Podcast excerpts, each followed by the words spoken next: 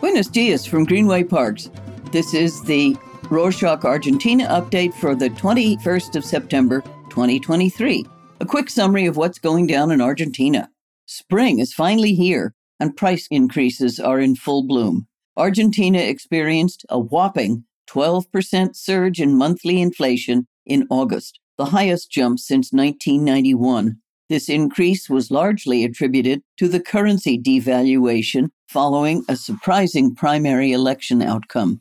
Economists foresee double digit inflation persisting in September, potentially pushing the country towards recession. Despite this inflationary shock, the central bank is expected to maintain its key interest rate, anticipating a slowdown in price rises later in the year. Speaking of projections, the government filed the 2024 budget on Friday the 15th, featuring forecasts of 70% inflation, an official exchange rate of 600 pesos to the US dollar, and a 2.7 GDP growth.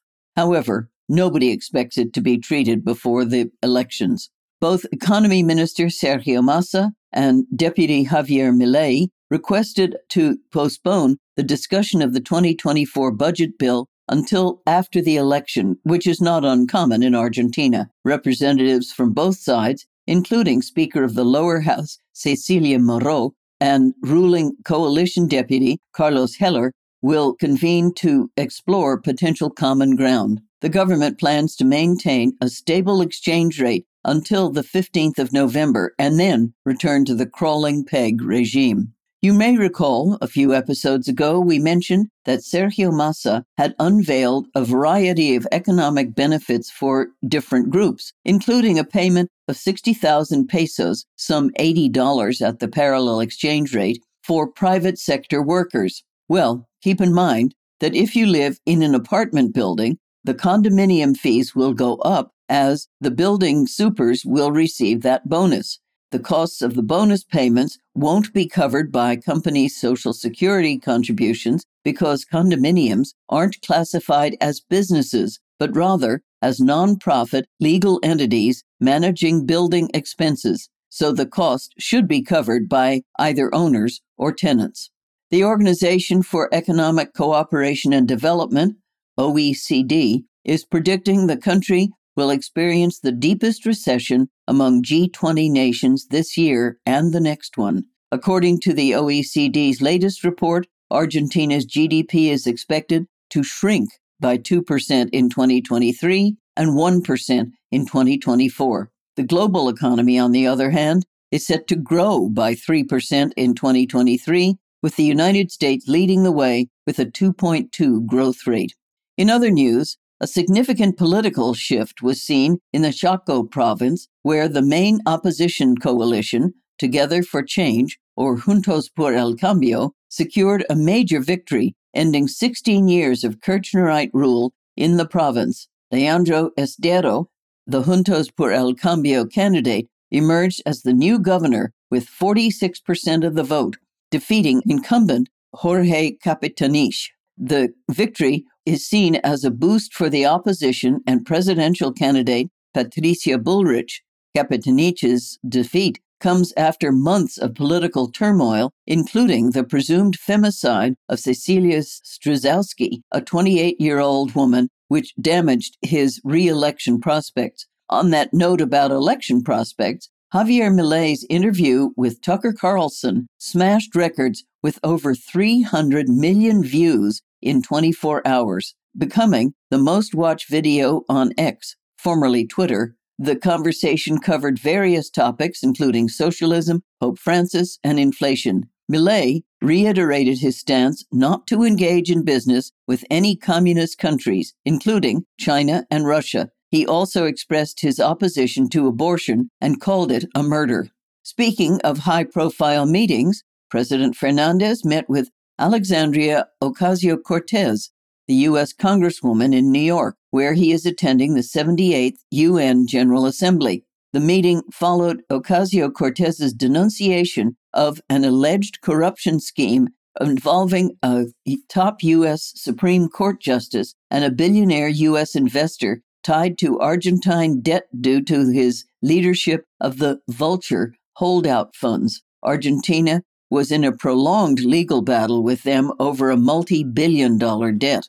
The exchange occurred at the Argentine consulate, and Fernandez expressed his agreement with Ocasio Cortez's criticism of the corruption scheme, even comparing it to what happened at Lago Escondido, another issue involving judges, prosecutors, and other significant figures in Argentina. Fernandez also talked about various legal disputes involving vulture holdout funds and expressed his concern over recent rulings against Argentina particularly related to the nationalization of state energy firm YPF.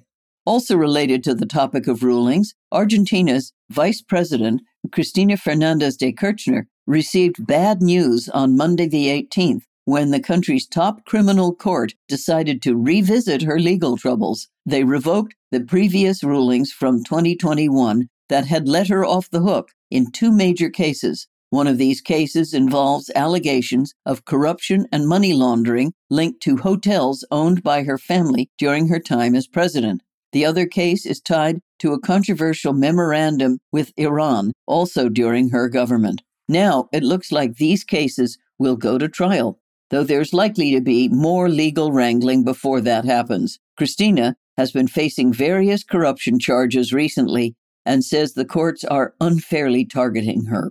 Moving on, the Mar del Plata Energy Cluster, an organization focused on promoting and developing the energy sector in the coastal city, predicts that the first offshore hydrocarbon well in the North Basin of the Argentine Sea could attract investments totaling $40 billion and employ around 125,000 workers over the next 30 years. The drilling, set to start between December 2023 and June 2024, has already begun preparations at the Mar del Plata port, and studies indicate that the offshore potential in this region could surpass that of the Vaca Muerta shale gas deposit. However, meeting the projected timeline is a challenge, as the process that starts with exploration permits and ends with the production commitment typically takes 8 to 10 years. Meanwhile, Argentina is gearing up to become a major world exporter of natural gas, with a focus on increasing exports as production rises in Vaca Muerta. Energy Secretary Flavia Royón announced that the first goal is to halt gas imports by 2024 and 2025, except during periods of high demand, particularly in winter. In the meantime, Massa is actively negotiating to enhance the country's energy infrastructure and exports. These negotiations include plans to transport gas from Vaca Muerta to the Argentine north and discussions with Bolivia to utilize existing infrastructure to send gas to Sao Paulo, Brazil. Additionally, the inauguration of the Vaca Muerta Northern Pipeline is set to increase crude oil exports to Chile. These efforts are part of a broader strategy to improve Argentina's energy balance and reduce energy imports, potentially leading to an energy surplus for the first time since 2010. Speaking of foreign affairs, the Federal Court of Appeals in Buenos Aires ruled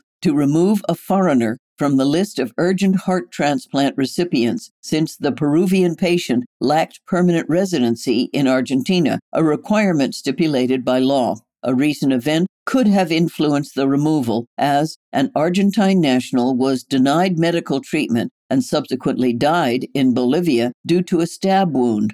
This triggered an outpouring of public outrage on social media as Argentina's healthcare system has a reputation for providing equal care to patients of all nationalities. In other news, UNESCO recognized the ex ESMA Navy Mechanics School in Buenos Aires as a National Heritage Site.